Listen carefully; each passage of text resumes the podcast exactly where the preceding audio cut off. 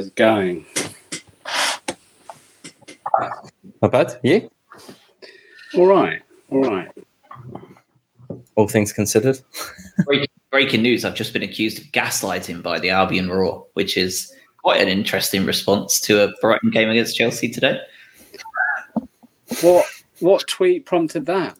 I just said I just said that dodgy refereeing decisions are going to keep happening week in and week out as long as De Zerbi keeps consistently speaking out against refs. And they've just said you're actually blaming De Zerbi, awful gaslighting. I mean, if that's what they can take from that tweet, then they should probably join up VAR crew um, to to, jo- to join in on the festivities this Christmas season. Um, Robin, Craig, uh, Adam is not with us today. He's got parents, family in town. Uh, so I hope he has a lovely time. I feel like there's a lot of people doing some kind of Mm. mid mid Thanksgiving Christmas get together. I've got a couple of friends all doing that across Hey, the pond. it's just just cheaper, isn't it? Like Yeah. if, you, if you try and you try and travel on Thanksgiving weekend, and you're you're paying double of what you probably should. So you delay it a week, do your little Christmas early, Thanksgiving late, and it it seems to work. So yeah, but fun times. Robin, how are we? Yeah, all good. Was in Lapland last week, so that was nice. Oh yeah, how was that? It was kind of like it was cold. It was like minus twenty, minus 23. Um, but like we went with like a tour operator, and they like they sent us all this stuff. They're like, right, where, where an under, like where a base layer, where a mid layer, and then the hotel will give you like insulated suits, like snow suits basically. And whatever, I don't know what they make their snow suits of, but genuinely, I was, I didn't feel the cold at all. Like I could have been out there all day. Mad. Um, but yeah, it was good. Did like um, uh, drove a husky sleigh. It was absolutely, it was genuinely terrifying. Genuinely terrifying because you're like going down. It's just the dogs obviously know where they're going. It's obviously the same track every time, but yeah, you're on this sleigh and you, it's basically skis at the back, and then in the middle is just a foot brake, and the foot brake is basically just two spikes on it. So you obviously you put your weight down on it, and it will just slow your speed down, but it doesn't do a huge amount when you need to like stop quite quickly. Um, and yeah, snowmobile, which is good fun. It's kind of like if you've driven a quad bike, it's basically it's Mm. exactly the same as that. But yeah, it was good. It was good. I'd never been that far north before, um, and it, I mean, even aside from the you know the kind of the kid stuff for for Christmas, like just to go there as a place, like you feel like exactly where you are, like at the top of the world. Just like miles and miles of nothing but snow and trees. Like I, I don't know how you could live there in winter. It's like three hours of three hours of daylight a day. Like, and the rest of the time, even when it's like proper daylight, it's not like proper. It's like there's still like it's almost like dusk. It's kind of the best you get. Um, but an amazing place to go. Like you really feel like you're. I guess it's like places like Alaska uh, are probably probably quite similar. Uh, but yeah, you really feel like exactly where you are, which is like kind of slightly helpless. Like literally driving around, like, obviously in a coach, and you feel like I was like, if I was on my own here, and well, like you know, if you're driving around here on your own and you break down, I was like, you're like you are legitimately in big trouble. Like the nearest big city, like there was a village near where we were. The nearest big city is 250 kilometers, which is Rovaniemi. So you're 250 kilometers away from like proper civilization. But yeah, it was good. I'd recommend. I'd recommend it as a place to go. Nice. Love that. Love it. I love all things Christmas, so I'm an absolute sucker for the idea of doing that. And I don't even have any kids, so I would be like a fish out of water. Really, I wouldn't really belong. It was really Um, well done. we got we got like a reindeer ride to go and see Santa, and like they they sent out these um like letter templates for the kids to write, and then Santa produces their letters, and they're like it's it's really well done, like really really well done. So, yeah, it was good. I love that. Craig, your keyboard is absolutely offensive. Yeah, sorry. I'm like so um, loud. Yeah, Absolutely. I apologise for that. no, you don't have to. And that was so funny. It was worth it. I'm glad you cracked it. I was on like, with it. are you are you writing a really angry letter in the 1950s? I'm I'm still feeling it from the result. I'm sending I'm sending on PGMOL an email on a as we speak. typewriter, just like Yeah. Anyway. Jesus. Sorry, Oh, sorry to everyone. Goodness. Goodness gracious, no, that was superb. Uh, talking of superb, um, let's start with AEK Athens away. Uh, none of us were able to go to this one, um, but we all watched it, I'm sure, uh, at varying times of the day uh, with us all over the world. Um, Robin, did you get to see any of it? Were you back in time? Were you back? Yeah, no, I did. Or? Yeah, I watched it all. Um, it was it was sort of the anti-Albion performance, wasn't it? It was basically what teams normally do to us. Um, yeah, I think that's the most. It's the most interesting thing about it for me. Yeah, it like, really is. Like showing such a different side. Dominate, you know, coming at a really fast start, dominating the early exchanges. Probably should have, you know, should have had one, possibly two goals. Um, you know, and then you know, penalty, red card. You know, it's just the it's the textbook Albion capitulation. Um, and yeah, it was really nice to see it happening on the other side. Um, in you know in, in quite a big game. But I, I, read something like they hadn't won at home in like 22 games in in the Europa League or something like that.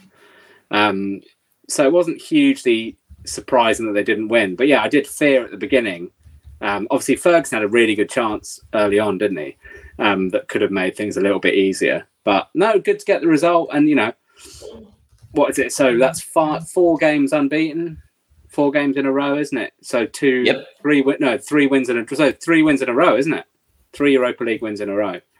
Um, so I mean, I think you know when we were offered that when we, when we got that group, um, you know, if you'd have been offered qualification with a game to go and a home win to secure a top spot, I mean, who's not taking that, right? Absolutely that type of gritty start. gritty performance, wasn't it? I think that I don't think we can shy away from the fact that we definitely weren't at our best at all. But no. being being able to win whilst being less than optimal um, is something that we haven't seen in a while. So yeah, it was a it was a nice change. That and Forest are the two we've started to tweak the style in that we're now quite happy to get rid of the ball when we need to. Um, which you know we got caught out a couple of times, probably more than a couple of times early in the season. You know when we were trying to play out from the back absolutely every time, regardless of the match situation, regardless of the number of defenders or number of attackers closing you down, and it is it is you know it's quite anti you know it's sort of quite anti De Zerbi to be you know sort of pleased that we've we've got that string to our bow which is actually there are moments where you can try and play as pretty football as you want, but occasionally you've got to put your boot, your, you know, you've got to put your foot through the ball and just relieve pressure for a little bit. So that was nice to see that. Indeed, indeed. I guess the general take on Twitter, uh, as I'm being dogpiled on now, is that I am blaming De Zerbi, uh, and we all hate De Zerbi on this podcast. So I guess that's our new stance, fellas. Um, so we did pretty well. Uh, Veltman, Dunk, Igor Hinshelwood again at left back. That's three games in a row now. The poor boy has had to play left back, which is not his role. Uh, as far as I'm aware, it is, supposed to be centre midfield that he plays naturally. Um, but he's been playing left back for three games in a row now. Uh, Gilmour, Gross, Mitoma, Ferguson, Adingra, and Pedro. I mean, for a midweek game with a lot of games coming up, that's quite strong, isn't it? When you consider our injury list. Yeah, that was as strong as could as we could have been really. this tends to be the path of the course at the moment, isn't it? Just like, oh, what do you think of that team? Like, that's probably the best we could have fielded, like with with what we have at our disposal. So, yeah, I mean, Pedro, we we we've spoken about João Pedro a lot. Like, one of the first names on the team sheet for all of us, I assume. So, um, yeah, it's, it's as strong as you can. Yeah, poor poor Hinshelwood as well, like having to put in a shift there at left back. But um, yeah, it's, it's the best you could possibly field, right? And, and we saw just the opening 20, 25 minutes were a slog to watch, that's for sure.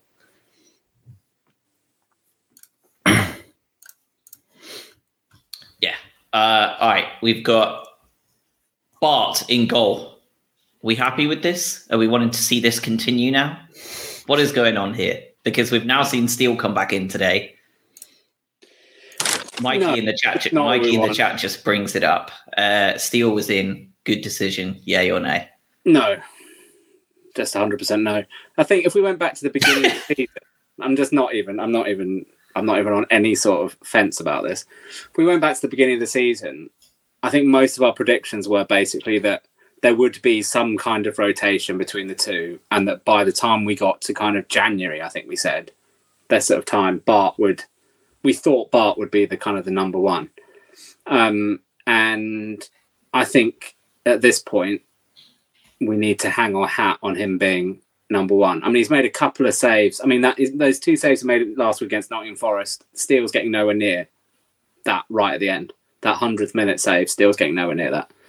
Um, we should be hanging our hat on Bart being number one. Just that's that's what I think. Craig, thoughts? Yeah, I think so too. Um, I, you know, I, I don't want to discredit everything that Jason Steele has done in the last season a bit, though, right? So, like, he, he's a, a good established old head in that in that dressing room, or, or whatever you want to call it. Um, I just think, yeah, we, we've sort of we said at the start of the season that it was going to be sort of an in and out situation until one of them is clearly becomes more favorable. And I feel like we've sort of hit that tipping point. Um, and that's nothing against Steele. I just think it's just better for everyone involved if if Bart is one and and Steele is there as the backup. Um, we'll come on to today. He didn't do too badly today for me, but it's just that Bart is better for me. That and and it just comes down to that. Yeah, I mean, Yeah. like cup goalkeeper and league goalkeeper has been a thing for a long time. It works. Like, there's no reason to get cute and just then like throw these things around. Like, there's just no reason. Like, it works. It works for everybody. Works for Manchester City, who are one of the best teams in the world, probably ever. It works for Burnley, like who play a different goalkeeper in the cups. Like, it works for every. Like, that's how it works. It's tried. It's And proven. it's Arteta, effective. right? Arteta's dumped it very quickly, like his rotation thing. Big Like, time, yeah. Paul like Ramsdale. he did it for what two three weeks maybe um and you know has decided obviously it was quite a big thing. He was you know they, they it was newsworthy when he was doing it and talking about it and we were still you know we've been doing it before and have still carried on doing it and it's not really been newsworthy but he dropped it very quickly because as you say josh there's kind of a reason why basically everybody doesn't do it which is that it causes unnecessary instability I would imagine. And certainly, if you look, you know, you look at the last two games, Bart has been brilliant in both of those, and you know, defensively, we've been excellent in both of those games, particularly the Forest game. Um, so this is one of the kind of things we go: does A plus B lead to C? But actually, you look at today, we've then swapped out the goalkeeper. Obviously, Dunk's not there, which is another factor. But you know, we swapped out the goalkeeper and then c- conceded two identical set pieces. So, you know, do you? How much of the fact that we're chopping and changing with the goalkeeper again has led to that.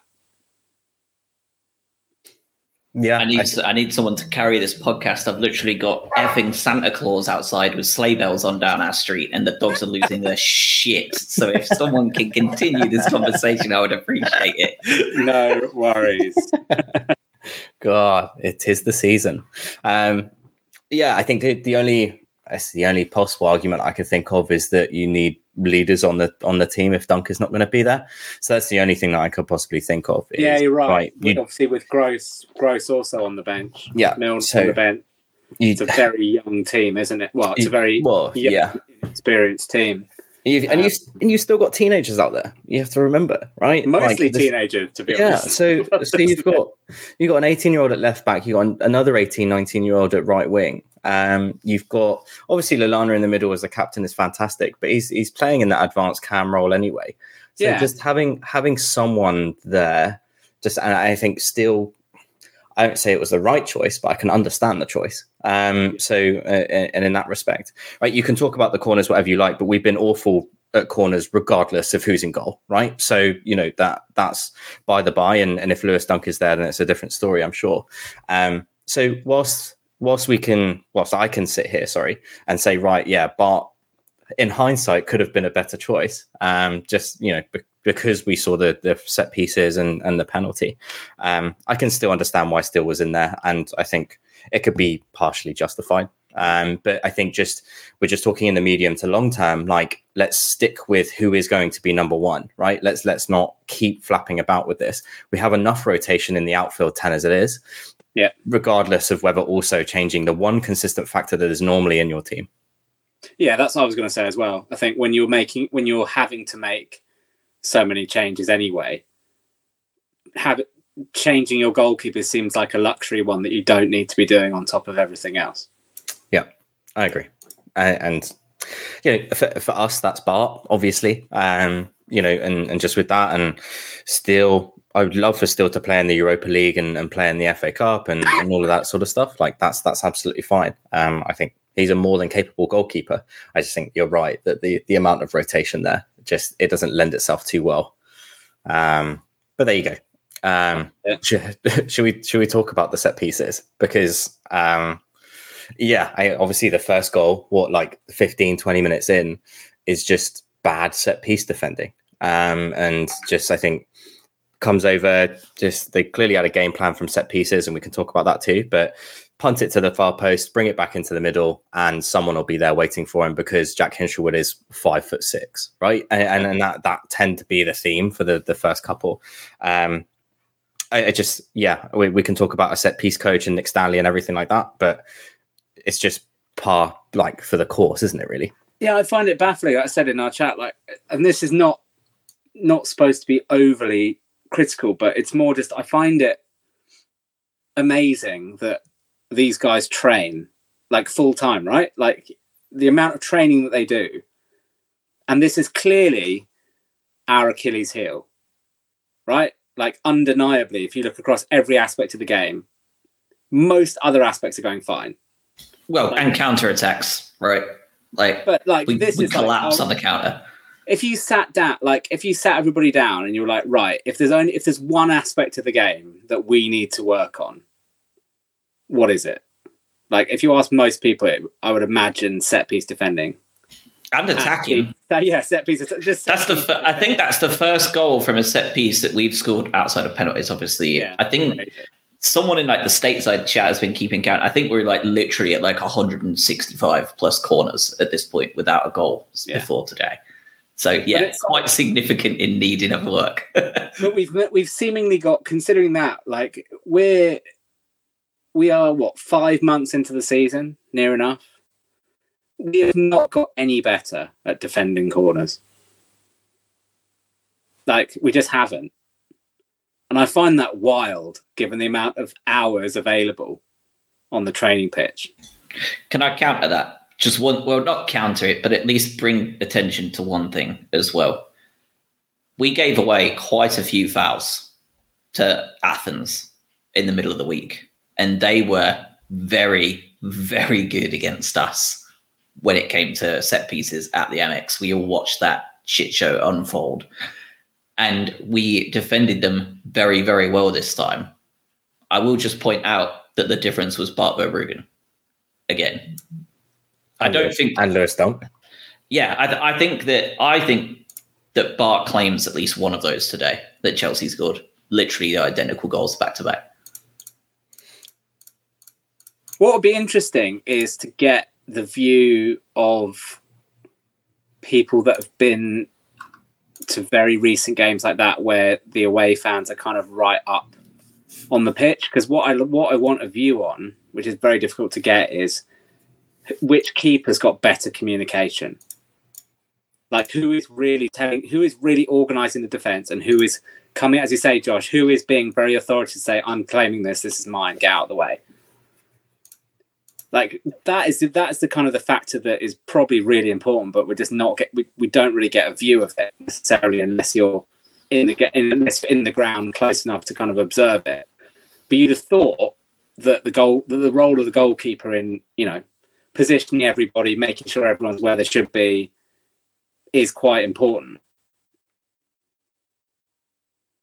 Well, I'm at not- I'm at Bur- I'm at Burnley next weekend, and my seat is really close to that goal. So I'll your now homework just for next week yeah, I'll not even bother actually watching the game. I'll just No, like just- stare down the keeper, that's whoever it, it is. make notes You need. You- to know as to whether it might be just it might be something that's making no difference, but you know, you see maybe there's a difference in how they where maybe how their positioning is or whatever it might be. Um but it's certainly it is certainly interesting that as I say, like the Forest game that again we defended really well, especially with ten men towards the end, where you know it was 15 or 20 minutes of pretty consistent crosses and set pieces um, without Dunk, we you know we defended that really well. And again, for Verbruggen's the the keeper then, isn't he? So Yep. it's it's one of those things. To say it may be you know us drawing the wrong conclusion from circumstantial evidence, but I mean, he was marked as player of the match on WhoScored.com for the Athens game. It's hard to get player of the match in a in a WhoScored rating as a goalkeeper um, because goals and assists weight that like it's an insane weight generally that goals and assists get on that website. Um, so for him to be top uh, and it didn't even I mean he made a couple of good saves, but like it wasn't like a masterclass, right? Like it wasn't one of No. those ones where you think, Jesus, he kept us totally in it here. Um, he was just very good. Uh, Donkey as well, obviously. Um, let's talk a little bit about one of one of my favorites, uh, who is continuing to be just absolutely superb, uh, Mr. João Pedro, um, the guy that you want behind a penalty these days, right? Like we thought we'd found the penalty kick taker since Tomer Hemed left, who is the best one I've ever watched at the Albion, in Alexis Mac Allister. And João Pedro has came in with just so much pressure on every single one. He doesn't ever win penalties in situations where it's chill. It's always like insane cauldrons. Marseille, Athens, at home to Athens, at the Athens end. Like he just look like he only seems to get penalties against like just unbelievable pressure moments. And he is still with a hundred percent record. And he's not a small lad, and he's just came in and converted the first goal from a corner in 84 years of Albion corners. how how how important is he going to be in the next couple of months, especially as we're kind of trying to get people back from injury? Like he's he's just unbelievable, isn't he? like he i mean if you look at his his hold up play is phenomenal as well um the only you know he just the only thing is that we've said his finishing from inside the box um leaves a little bit to be desired and he's had a few first touches that make craig mccall smith look like messi but other than that I mean, it's this classic one where you go, if he had those parts of his game nailed down, then he wouldn't be with us, would he? It's the same, you know.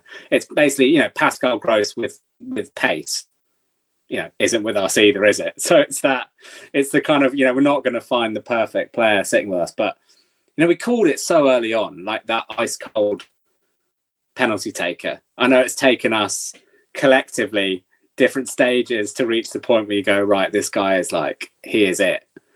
Um, but I say it is. I every time he steps up to take a penalty, I'm 100 percent convinced he's going to score. Like De Zerbi's obviously not. You see Deserby watching doesn't doesn't watch them, um, but I don't know whether it's becoming just like collect like sort of the weight of it. He's done so many that as he's the, like the better he gets, even more confidence he gets. But like you say, all in those kind of cooled. I don't think he just he relishes the fact that you know he's in a cooled whatever it might be, Athens, Marseille, um, and on top of that, he has the he has the gall just to roll them in as well. Like the ones that look even worse. Like if you miss those, like you know, you try and roll it in and you just basically pass it to the goalkeeper. You know, you just look like a dickhead, don't you? I think Like- that's the thing I like about Harry Kane's penalties, however much of a prick he is when he's when he was at Spurs. Like I love the fact that for England at least, like even when he missed against France, like he Yeah. blasts every single pen, like the school of Shearer. Like he just Yeah, fucking hammers each one. And I'm like, I don't care. As long as one, it's on target, and two, you hit it hard, like I can forgive you not scoring it because then after that, it's just luck, isn't it? Right. It's not, Like- it's not through the lack of trying. Yeah. Yeah. I, I, I was probably the last convert, but I can say that I'm I'm now dead set on Pedro just scoring every single one. Yeah, yeah. So like, but I I'm a I'm of the De Zerbi ill because I hate penalties. That's just one of my things. I just especially if it if it involves Brighton or, or England to that respect. Um, it, it's just painful for me to watch. It is. I have to So- say, the one I didn't, I didn't watch. I didn't watch his one at Marseille in the ground. I couldn't watch that because it had Yeah. been. It's one of those games where it had been such like the whole, basically the whole balance of that day rested on whether he put that ball in the back of it or not. It wasn't just the game; it was like the entire trip. You know everything, but that's that's the only one I've never watched. But So I, I have a I have a ritual, right? Because I'm like because uh, Josh will be aware of this, is I'm always like 60 seconds behind when I watch the games, even if they're live. Like just the the relay is just slower, right? So as soon as I see a penalty or anything like that, the phone turns over. I take I take the watch off and I just slam the laptop shut because as soon as it's a penalty, I don't want to see like I can't even fathom like knowing anything about it.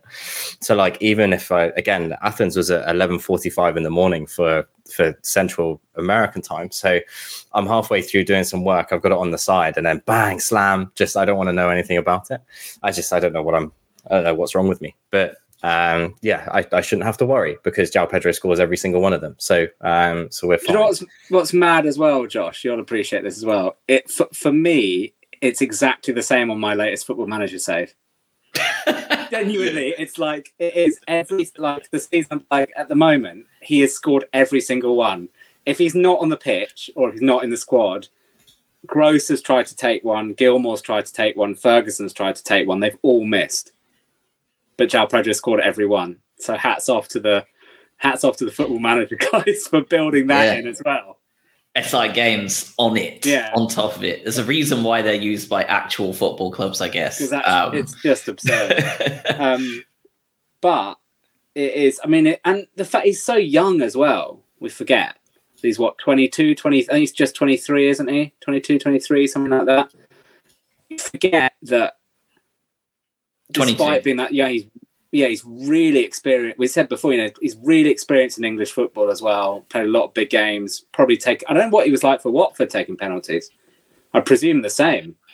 He I was their cap. He was their captain. Um, Last and year, from every Watford fan I've heard of, it's like he was the sole reason that they weren't relegated. Like that last year, with how poor they were. Like he was, he dragged them to mid-table. I, I have to assume that he was pretty good at the them. same thing. Yeah, his penalty conversion rate. I'm sure there's a stat somewhere. Championship will have like lots of stats available. I'll have a look for it while I'm uh, while I'm doing this, having this conversation. We'll see if we can find it. Um, couple of others to talk about that I'd love to touch on. Um, this is a player that everybody was a little bit up in the air about when we signed him, and I've also been uh, like unashamedly a fan pretty early on. Um, but we all were a little bit reserved with signing him because the last time and only time most Brighton fans will have seen him was coming on as a substitute in the dying moments of Fiorentina and making an absolute mess of a break, allowing West Ham to win the Conference League. That is not the Igor that Brighton and Albion have, is it? I thought he was very good today. I thought he was very good uh, against Athens. And at this point, like it's getting really tough because we just talked last week about the absolute heroics of Van Hecke, and now we've got Igor, who has been unbelievably consistent, naturally left-footed, very good at progressing the ball, and we've obviously got club captain Lewis Dunk, who's always going to start. It's a good problem for De Zerbi to have, I think. Um, but I think that you know Igor has played himself into a position now where he should be considered for that constant rotation, if anything else. Like, which brings in another problem of rotating centre halves, which you don't want to have. So it's a tough one. I'm glad I'm not paid to make these decisions. Yeah, it is really tough, isn't it? It's very, very tough because actually, Dunk was brilliant in that Athens game. But as we've talked about, he's not generally been up to his stellar best across the season as a whole. So you could, yeah, it's really difficult. You go generally on form. Probably Van Hecke's out in front, isn't he? Consist as in terms of consistency this season and actually there's not there's not a huge toss up between Dunk and Eagle currently on form. But see Dunk has, you know, club captain has all of that that kind of history behind him.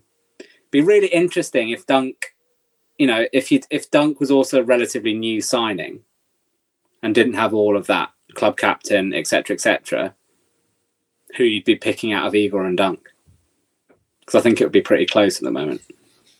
He is good, isn't he? And and it just he's silky, and I I feel for Webster, who's now completely out in the abyss because I I, think just but, but just with what Igor Igor has some very Webster-esque type runs in him that we saw in Athens as well, where he just bombs forward and gets into that middle space if you if you really divert wide.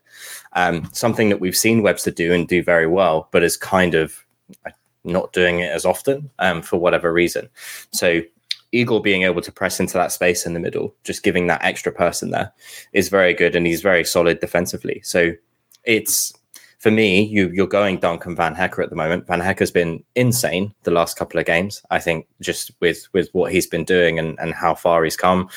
So Duncan Van Hecke are the two for me, but Igor does have a bone to pick if he's not being rotated into that, um, or he needs to give some outstanding performances so that that's his, and he he's the one that needs to be dropped as opposed to Van Hecke.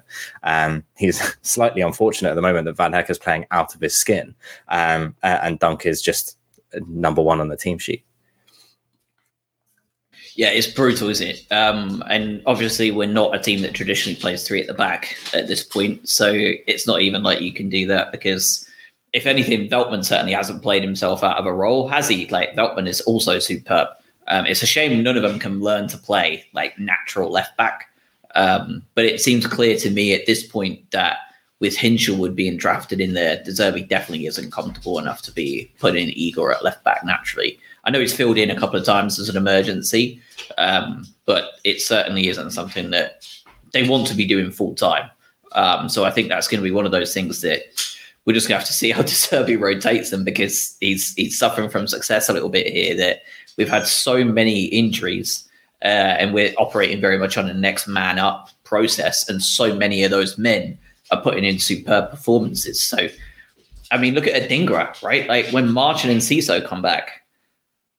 Do you, I mean, obviously with with March, it's a year away problem, right? And we never know what sort of Solly March ever comes back, right? Let's let's not like cook him too much, but like it's very reasonable and possible to assume that a 30 year old Solly March is not half the player he ever was, and we don't get that back. But when you look at Mitoma, Adingra, and Ciso, Fati, like again, like we're we're running into a situation where Adingra has done nothing to lose that place, but there's a pretty solid chance he will, isn't it? I think it, it, I think it entirely depends how quickly Enciso comes out of the blocks. Because we've seen, like I said, De Zerbi's pretty happy to make what on the surface are pretty brutal decisions in terms of you think someone's done nothing wrong, but they're out because of whatever reason. I think I say, yeah, it depends wholly how quickly Enciso gets up to speed.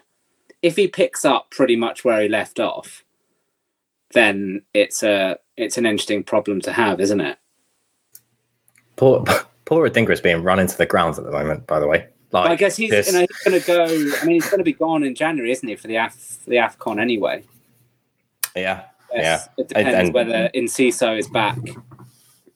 In and he's and he's getting he's getting picked, isn't he? Like there's no there's no Yeah, doubt yeah, about yeah. that. So yeah, it's just, but yeah, I think we're hopefully I think Fati comes back by that time as well, and you've got Enciso back. Um, a little bit of rustiness there, but but whatever. Like you saw Baker Boaitey come on today at the end of today's game, right? I don't Yeah. want to jump forwards, but this is the extent of the injuries that we've got. and we saw Duffus come on in Yeah. Athens and nearly score a blind. Oh, No. should have sealed it. Should have sealed it. And, don't actually, worry about It was given. It was given offside, but it, what he wasn't. He was, Like, it would have been. It would have. It would have counted, and it was such a glorious move as well. And I was like, he was. It was so close to just a bend to just bending it in. You you think of a more perfect debut for for a club? Are you joking? Like even having your debut away to Athens in the Europa League at what Yeah. 18 years old? just coming on Right. and just curling it inside the like into the top corner. That- So uh, he There we go. really, I mean, it's He came back and played the under 23s the next day as well, by the way. was mad. hey, jump, Um, jump straight straight on the plane. But actually, you know, the the benefit of this is that we are blooding these youngsters who ordinarily would be nowhere near, which is you know, which is great.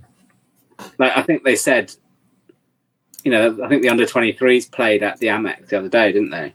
In their European equivalent, and the coach was making the point say actually they don't want to get to the, the stage where you know someone's coming on, someone has to play, and they you know basically they're just cold. They've not played at the Amex before. They've not played for the first team, and suddenly they're thrust in. So now you've got the extent where you know all of these young kids have been traveling in the match day squad coming on here and there even if they're not coming on they're still getting the you know the vibe of sitting on the bench you know in a Ma- full match in a, treatment. in- you know in a big in a in a big stadium with the atmosphere etc so that is to take any positives from the injury situation it's going to be that Yeah, it really is, and I don't think you can understate like how important that's going to be for these players as they as they grow. Um, and for us, I mean, that marked one of the most momentous occasions in our entire club history. Too, we're now sat second uh, in Group B on ten points. Marseille one point ahead of us uh, on eleven uh, because, of course, they got that draw um, against Ajax uh, against us, and then they've won their last three. Um, and obviously we we ballsed it up against Athens at home, but we're now absolutely qualified for the next round of the Europa League. Uh, and we now have it all to play for to seal that top spot and avoid a Champions League dropout situation uh, at home to Marseille uh, in what 11 days because it just doesn't stop at this time of the year. Um, we're in a seriously strong position, though, aren't we? Like, I understand Marseille have improved under Gattuso, um, but at home, under the lights, all the pressure. João Pedro has to start. If he doesn't, I'm going to cry. Um, but this is, I mean, an unbelievable time to be a Brighton fan. We've just watched us probably get our best result in RB in history. Yeah. I, I, it's huge, isn't it? And I, I think you don't want to understate just the achievement there, just because it was a very much a, a smash and grab type deal. But you, you're playing knockout European football now, right? And you you go to the the draw of the group, and everyone's saying, "Oh, Marseille, Ajax, like Athens, that's a tough group. Like, how are they going to do?" Um, ten points from five games is how we're going to do, and and you know we're we're sort of a, a home win away from even skipping the round of 32. So, you know, that's, I, I wouldn't say, well, for me, we've definitely overachieved in that respect. I didn't expect us to be in this position with a game spare, automatically qualified, and now going to go and win the group, right? Those, those are big teams. So it's huge. And, and being able to go away to Athens, squad half full of teenagers, smash and grab the win, come back, and it, it's it's massive, and they deserve every single bit of it. and like I said, I, I love how much Palace must hate everything everything about this as well. Like it's just like I would be like, let's be honest. If the if the boots on the other foot, how much are we hating that? If Palace do what Oh, we've done, yeah, it's horrible. like it's legitimately horrible. But the fact that we qualified in the first place would have been irritating for them, obviously. And then we get a really good group in terms of you know like nice cities to go to, and then we do quite well. Um, we've qualified. You know, it's just like it must be really irritating for them. uh, yeah, I can imagine it's not their favorite time of the year. Um, I don't know how they did today. Did they draw or did They they, win? yeah, they drew, yeah. drew against well Against a West very Ham. poor West Ham side as well. Yeah. Um. All right. Well, move on to this shit show that we watched today. Um. And we've already talked a little bit about the set piece issues that we've got, uh, and what's going on. But I mean, this starting eleven for starters, the fact that we are feeling pretty aggrieved uh, by the result today. Um, and De Zerbi has now came out and he's said he doesn't want to speak about referees. We have to accept the referee's decision. I don't know if it was a mistake or not. This is some uh, some quality restraint from Roberto. Um, I suspect someone has spoken to him beforehand and has said, "Please, like Well, we need you on the sideline." He's read your tweet, hasn't he? Clearly. Oh yeah, absolutely. not, been, yeah. not been gaslighted by that. By them. uh, yeah, I mean, like he's he's came out. He's just refused to talk about it altogether. Um, and you know, sadly, that's exactly what PGMOL want, right? Like that's what they want. They want total submission and compliance to whatever they're doing, regardless of how unbelievably wrong it is. Um, but how is how is Caicedo on that pitch today? How is he there? It's baffling to me. How are we having the game stopped for such a clear ball to the face in order for a VAR check?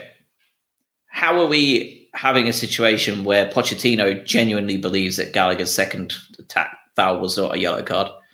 How are we getting to a point where Milner's was a clear and obvious error, which is a tackle we see every week in the Premier League? It's just it's just a shoulder like a chest to chest, shoulder to shoulder, body to body collision that's just not anything in it. Neither of them were even near the ball, frankly. Like no Mudryk was never going to get there, and neither was Milner. Do you know what the wild the, the wildest thing is about the? You were right, Craig, in the chat. Um, Craig Pawson gives a penalty for that one that's hit Cole in the face. Mental. So he's given that as a penalty, and then had to go over and review it, and then overturn the decision. And apparently, I'm just reading a tweet now. They said because the call was reversed, it is then a drop ball. So that is the correct decision in terms of being a drop ball. But he's genuinely given a penalty for that when it's it's like it's clattered him in the face. So how is he so certain that that one's a penalty? It's mad. I, I don't I don't get it. And and so back to the, the Milner penalty, quote unquote, right? Like that type of shepherding, you will see six or seven times a game when you try and see a ball out for a corner or a goal kick or whatever you want to talk about it, right? So I don't get it. And if I'm just saying, in my own opinion, if that happened to us, we don't get that. They they whistle on and they go play on. They don't even check it. So you know, oh, I can put my tinfoil hat on, like a beer all day, but nobody wants to listen to that. Um, it, it's just more around, okay, the inconsistency of these damn things. I'm so tired about talking about it, but just the sheer inconsistency and the sheer re-refereeing of the game from someone that is not at the ground in a clear and obvious effort, error when clearly they just wanted to change the, the the actual result of the foul. It's just shocking, and I, I don't get it. And as going back to the whole Caicedo thing, God knows there's there's three or four yellow cards that you probably could have had today, um, and you, you you get one of them, and that was well overdue in the first place. But it it, it doesn't make sense to me. Uh, I think you're right, though. That I don't want to dwell too long on this. Um, so, Robin, what have you got for us? I mean, I'm with Craig, I'm and then bored. we can move on. I'm just bored of talking about it. Um, and it's just really sad that after every game, not even just our games, every game, seemingly the headline is about a refereeing decision, which is sad, right? Because like you always say, it's the classic. You know, if you haven't noticed the referee, then he's had a really good game. But you know, like whether it's you know like Wolves before yesterday, like Wolves have been done twice in two weeks by awful penalties right at the end. And then you obviously had the Newcastle Arsenal one that dominate, you know, a red card and a goal that dominated that game it just seems like it's it's all that's ever talked about, and it's not even just us being biased about Brighton games. It's every game. It seems that's the the takeaway is that someone's made a you know someone has made an error which has changed the course of the game, and it's just it's getting to the point where it's just it's ridiculous. And yeah, and I agree. With, I would rather sit here and talk about how crap we were, yeah, or and, and, just say how much we deserve the thing. And you can go back and even listen to the Villa podcast if you really want to, right? But like it, you know, we'll, we'll talk about it if we're shit. Uh, but yeah, but it's not thing, sugarcoating it. It's just, yeah, it's the big talking point of the game, and it's yeah. it's it's boring. It's boring having to talk about it. And to me, like I said in the chat earlier, like it's getting borderline like reckless too, right? Like the amount, and this is again, this is a Brighton thing. We've only had the one incident, right, with Palhinha and Gross, but we're starting to see it every week now, yeah, where there are some really quite dangerous and reckless elbows going into players' faces, back of their head, which is particularly scary, and there's just they're not even blowing up for it.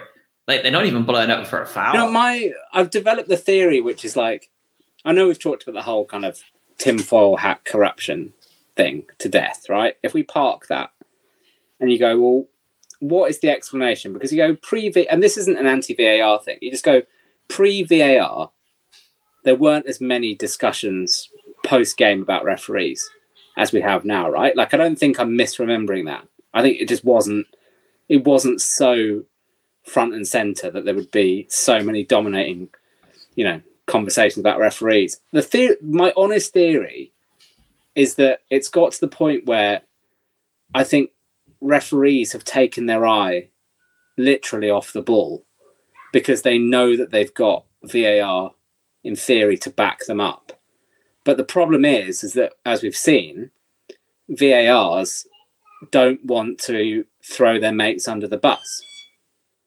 So what you get from that is you get a whole bunch of poor decisions because the guys on the on the pitch are like, well, yeah, it doesn't matter if I get it right first time or not because there's lots of other people looking at it.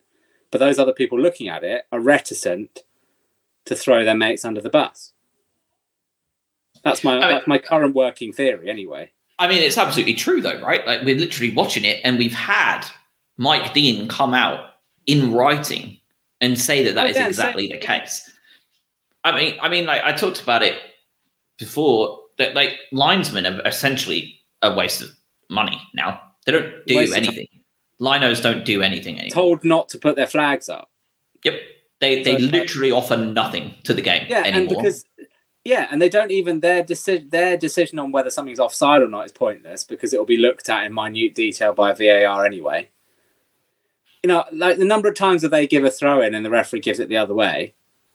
It's like, oh, I didn't realize you were much closer to it than the guy who's, you know, two meters away from what's just happened. Pointless. Completely pointless. I tell you what it feels like. Honestly, at this point, and Craig will know how I feel. Um, and James in the chat has just posted the whole VAR experience is very much as if the reviewing of referee decisions has been outsourced to two morons on Twitter uh, who don't watch football, don't really like football, and don't know the rules. Uh, Dunk sending off was surely due to accumulated frustration at refereeing incompetence. Uh, I mean, yeah, probably. Um, the ref must control the game firmly and consistently, right? Like we've seen that that absolutely isn't the case.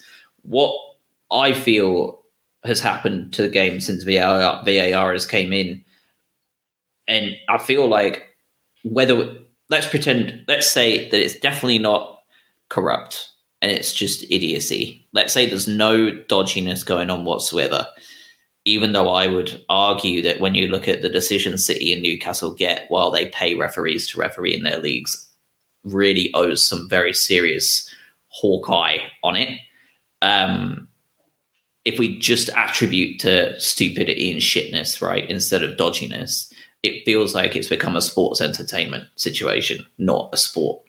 It feels like we're going slowly but surely into WWE situations we're getting to a point where we know that if that referee is sent to the monitor, he's going to give whatever decision he's told.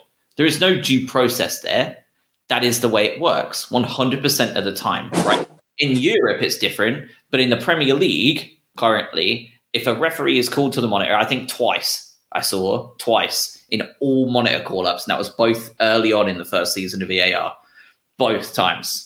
And they're the only two times you've ever seen it turned over it's now because it's theater, right? It's theater to get the crowd worked up, and like that's not sport. That's sports entertainment. That's literally like the um, like the the mystery general manager of Raw for ten yeah, years ago, right? Like we point, go, just theater. There's no. But you know what it is? It's like who's you go with like what we've what we've seen the Forest game last week today as well. The referee in both of those games has not been in control, right? The Forest game, particularly, just seemed to just lose the plot of what was going on. Is it because now, effectively, the referee isn't the most important element in this? Absolutely. So if you're a player, right, pre VAR, the referee is paramount because whatever the referee decides is what's going to happen. Now, if you're on the pitch, and the referee gives a decision, be it a penalty or, you know, a sending off, whatever it might be, as a player, you know you know that the referee doesn't isn't the most paramount person here because someone else is going to make the decision ultimately. So do you not lose a little bit of respect for the referee? You do, and they are They're not. They're not the. They're not the guy in charge. they are the scapegoat for the real decision, right? So, and, and I, I think you're spot on, right? I think the the VAR officials can hide in a static caravan somewhere 150 and, and and go and just say, right, you know, actually, we want to change this. And to Josh's point, right, you send the referee over to the monitor. You are telling the referee to change their, their mind. You're you're not Yeah. saying we need to advise here, and you need to take a quick look at this and see if you agree with us. It's now become you got this wrong. You need to change your mind. In which case, the power and the element of control is completely fine. switched. So that's where that's where the work is needed. And I think a knock-on impact and and almost like a double impact there is no one gives a crap about what the ref says on the pitch now because like he doesn't need to get it right anymore. There's no there's no due diligence there. There's no actual skill involved there. He can just blow for a penalty for something that's clearly hit someone in the head and go ah don't worry about it because like they'll just go and check it anyway. In which case it completely devoids any necessity to be good at your job really. And and, and, also and that's it comes issue. back to that. We keep coming back to go. The point of VAR was supposed to be to intervene and overturn absolute clangers, not to re-referee. And if and if and if there's no VAR, I would like to think this is a very very contentious point. I'd like to think he doesn't blow for that because it's not very clearly a penalty, right? Correct. He's he's gone and blown for that and gone. If I've got that wrong, whatever, it'll be overturned anyway. There's no repercussion for getting it wrong there. But what you are doing is diminishing your respect on the pitch by just simply blowing for everything and getting it re-refereed for you. It's useless. But you know what it is to say. You would like to think there's a linesman who checks that at the same time, right? And they hold Yeah, that like to. discussion without if, VAR. if only there was someone else, you know, like three others that are with him, like in the ground that could also experience it. Jesus, what? and I think I think the many- issue is as well. Sorry, I think the issue is is that those people who are in VAR 150 miles away will next week be on the pitch, and the ones who are on the pitch will be in the VAR caravan. So like that's the issue too. I think is just like it's just this. the whole thing's just messed, doesn't it? Yeah, But if you look Right. at like take the championship, right? So that's a league which gets a lot of coverage in general. Yeah. Right? Obviously not as much as the Premier League, but you get a lot of coverage of the championship, be it in written journalism or Sky Sports News or whatever it might be, right? Covered pretty well. How many instances this season has there been where the dominating talking point has been a refereeing decision? I don't think there's been many. I'll tell you, I'll tell you one. When old dickhead Taylor got demoted and ruined and railroaded that Coventry game. Oh yeah, that is interesting, isn't it?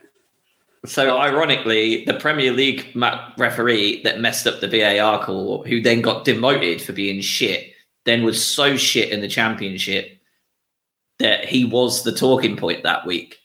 So that's where we're at with that. That's that's the only one I can remember. But it is. It's just. I know we said we were bored of it and didn't want to talk about it, and have now talked about it for a long time.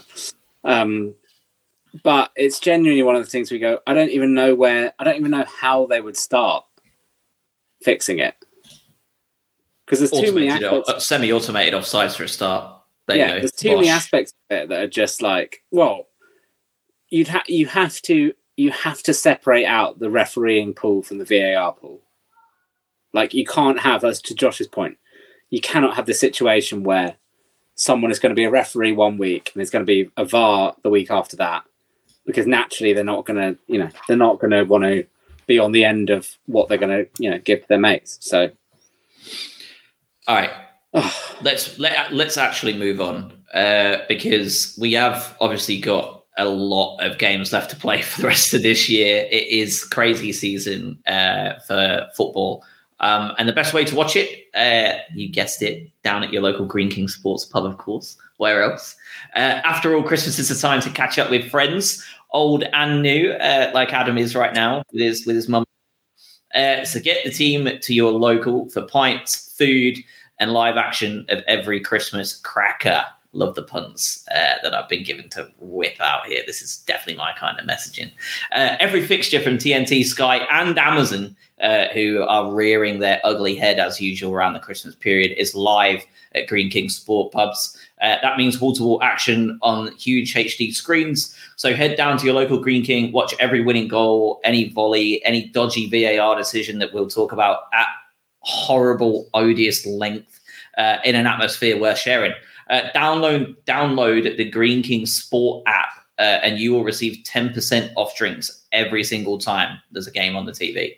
So if you fancy a cheaper pint than usual, get it downloaded, crack on with it. Um, let's end this podcast on a good note, though, because uh, I think I think that actually, even though this officiating situation was a shit show, um, there's a lot of credit to be had here today, and uh, and I'll, I'll, tell you why. Steele, Hinshelwood, Igor, Van Hecke, Veltman, Baleba, Gilmour, Adingra, Lallana, Buonanotte, A, and Ferguson. So we've got Hinshelwood playing at left back. We've got no Lewis Dunk. We've got Baleba coming into the middle of the park. We've got Gilmour playing on a 48 hour turnaround. We've got Lallana back in. We've got Adingra again, who's been run into the ground. We've got someone who we considered was a rather lightweight Buonanotte. Veltman again playing right back on the turnaround of what was just an insane couple of days in Athens. Uh, and Ferguson, who has not looked at his fittest this season uh, after he got ill at the Athens home game. We've speculated a little bit on that, but I don't think there's any much more need to go into that. He starts again. Um, this team, along with the bench as well, uh, is one of the probably the weakest on paper teams I have seen since the Hughton era, frankly. And that's not an indictment of that team. Uh, it's more the fact that we have got such a serious situation with the amount of injuries, the couple of suspensions, of course, that have been a little bit self inflicted, um, and general need for rest with Pedro, Mitoma, and Gross on the bench, right? This team today, who were kept late in Athens, by the way, due to drug testing, from what I can understand, uh, on the commentary today. Apparently, we actually left significantly later than usual. Uh, I think the following day we ended up leaving um, due to some of the drug tests that come in. Uh, they needed them to go, and I guess they couldn't, so they had to wait. Um, and the commentary was basically like that. I, like I know how it was from my day, like the adrenaline, the stuff. Like you literally can't, like sometimes for a little while. Um, so they took a lot longer to get back. Uh, some of these boys went and played for under 23, so did 12 hours of getting back when they were watching Fatboy Slim four hours earlier they came to Chelsea and they played well enough for us to feel aggrieved. If that doesn't tell us all of the positivity you need to hear that De Zerbi has instilled into this team, the winning mentality, the never say die mentality, like this team ha- has it, has it. Like they know what they can do. They have the confidence to do it. You have like Baker Boaitey come on and look like he's eager to contribute in the dying seconds. He's not hiding away, right? And he could have because we had about 10 people in the box all the time. He had every reason he could have just backed off a little bit and shook his head. He was desperate for the ball. Like there's a lot of positives to take out from the team spirit and the togetherness and you know, the over exuberant celebrations last week at Forest probably showed it well as well. This team are so together, aren't they? And, and I think at the end of the game, I don't know if it showed on your coverage, but Lewis Dunk came charging onto the pitch to have, basically have a fight with Robert Sanchez, who was being a bit of a dickhead. That shows you like the captain is not even playing, spots something, and is coming straight on the pitch. Well, you, yeah, you can't question the mentality of these guys. And I no. think you do that first half, right? You, you can talk about the. I already talked about the two set pieces when we haven't even finished talking about Athens. By the way, that was my bad. But just with um, just with those, like they're just isolated cases, and we we know that we're bad at those, and it's just two identical ones. You learn from those, but on the whole, that first half isn't that bad, right? They they're not they're not creating endless amounts of opportunities. They've had two corners and scored from two of them. Is that annoying? Yeah. Should they be going in? No. But you know, on the whole, with the passage of play and, and what they were doing, with 12 injuries and fielding that team away to Chelsea and, and playing like you did in that first half, it's not like we were getting trounced in any way. It was quite even, um, which is what you can ask for three days removed from a trip to Athens. Yeah, I thought it was. I thought it was excellent, all things considered. Uh, and Chelsea are still woeful after spending a billion quid as well. Well, I mean, that's the thing, right? They've had a week's rest and they had their full squad out, and they went life and death with us, and required a little bit of favourable officiating to take a result at home from a team that just played on Thursday night with half of their squad in A and E. There's there's a lot to be proud of from the Albion at the minute we knew this season was nowhere near going to be as easy as the last one, right? We've got such a different look at outlook. It's not going to be made any easier than going to bloody Stoke in the FA Cup either, by the way. Uh, yeah, big physical team uh, that still are. They're, they're not like Burnley that have undergone like a transformation. They still know how to make uh, the Britannia. I don't know if it still is a Britannia anymore, a fortress. Um, they know what they're doing and that's going to be a very tough afternoon for whoever that 11 is uh, against Stoke in early January of all times. Mm. Um, this is this is tough, uh, and it you know we've got Brentford next on Wednesday. Uh, we've got Burnley at the weekend, which is probably a bit of a reprieve for the Albion because if there's ever a team that you want to come up against, weirdly enough, now this season it is Burnley at home, isn't it? Because those two teams the physicality without Ivan Toney is not there with Brentford. And Burnley are a very pretty team that want to play pretty football with non Premier League players. So there's a little bit of a chance to to get our groove back this week, I think. Yeah. And shall we finish with the good news that De Zerbi's apparently going to sign a new contract? Yeah, I saw that. There's been a couple of uh, rumors and tweets going around, hasn't there, that, that De Zerbi is in the mood for a new deal. Um, the sooner the better, frankly. Um, I know there's been rumors here, there, and everywhere of Barca, of Real Madrid, of Juve, of Man City. Um, but uh, do you know what? Like, uh, I know some people are not a fan of his at this point, uh, which is really weird. You see it on the socials every now and again uh, that they're just sick of him and the rotations. I know we criticize the keeper rotation plenty, um, but if there's ever a man like we love it, like I can't, I just can't understand how you can't love him. Like he absolutely embodies everything that you want 2023 Brighton and Hove Albion Football Club manager to be.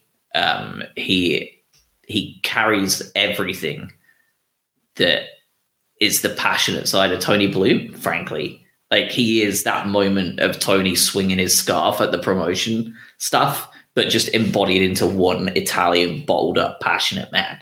Like that's that's what you want, and you can see the players love him. They'll die for him. They fight for him. They love him. Like for me, like it's a blank check, but whatever you want, do it. Get get five year deal on the board, whatever it costs. Yeah, I don't think he's ready to move yet either. I I think just know what what we're doing here and what he's instilled. Obviously, we're giving him a blank check and saying please stay. But I think it's also probably better for him and his team as well, right? You you sort of you keep going here. That big job will eventually come. I don't think we're under any illusions. Um, but I think right now you're in the middle of a Europa League season. I'm under no illusions that we're we're not going to be in the top six this year because just with the amount of injuries that we have and, and just what what we have going on. Um, so a nice little mid-table finish with some knockout European football is a very successful season. Um, so if he wants to build on that, bring in more players, we do need to back him, right? And I think that'll be part of that whole contract negotiation is, you know, are we going to bring more people in so that this injury thing doesn't become a consistent factor? Um, as long as we can promise him that, then, you know, the sky's the limit, right? Superb manager, deserves it. How long, this final question, how long do you think he stays? I think this is how I can see the season going. I think obviously we don't qualify for top six. Um, with this team and this ethos that he has drilled into them and players coming back in the second half of the season, I'm I'm not going to rule out winning a trophy because why should I at this point? It's like we should stay excited, right? Round of 16. Um, like that we're still in a situation where I don't think we finished top six, but we could still be playing Champions League football next year. Like, let's not forget that. Like, we're what? One, two, three, four. Like, if we finish top, we're like six games, seven games away from playing Champions League football. Like, that that is a real thing. Um, I think we don't finish top six this year. Whatever happens, happens uh, in the tournaments. I think 12th, 13th, 11th, somewhere like that. I think we come back stronger next year. And I think if we qualify for Europe next year, I think he probably stays. I think if he doesn't, but plays very, but does really well and keeps making a name for himself, then I can see someone wanting him enough to the point of like, we think he's being held back by the resources that you're giving him. We're going to offer him whatever he wants and bring him to the next level. So I think dependent, it all depends on next season and where Brighton finish, in my opinion. What about you? I have said pretty consistently that I think we'll get this season and next season. That's it. I think so. Yeah, I reckon glass half empty. I, th- I don't think we get European football next season, um, but you you get a full season to have a really good go at the domestics and and the league, um, and that's where he's probably going to make his mark. So um, as long as I think Josh, you're right, like anywhere from tenth to twelfth this this year in the league is perfectly fine and should be perfectly fine for for anyone. Um, I think if you miss out on European football next year, there is that conversation in that summer um, or, or, next summer, sorry. But I think ultimately he has one more season to really put a stamp on it and then probably move to the next level. Because um, yeah, Pep Pep leaves in summer 2025. Uh, yeah, That's it's the... hard hard pressed to find a better alternative, really. so, yeah. I mean, like it depends if Pep's if Pep's having any say in his successor you imagine he probably would do, then De Zerbi's going to be up there, isn't he?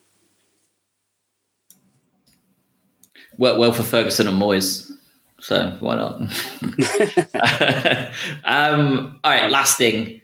Uh, we've got five games in 19 days now on the run up to Christmas. Then we get a nice actual week long break between Palace and uh, and Spurs, which has been a bit of a benefit really because they've pushed us back uh, for the Spurs game and they brought us forward for the other one. So we've actually been gifted a bit of a legitimate week off, um, which is rare in and of itself, especially around the Christmas period. But just from you guys, uh, we've got Brentford at home, Burnley at home, Arsenal away, and Palace away.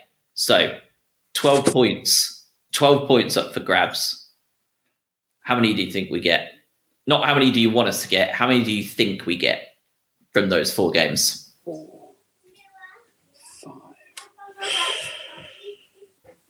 Five. I, I'm going to go six, I think.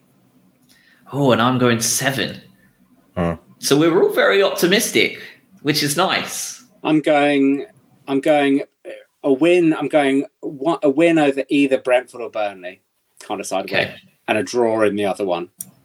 Same. And then, and then a point at Palace. I think we beat them. I, I'm dead set on two wins and two losses somewhere.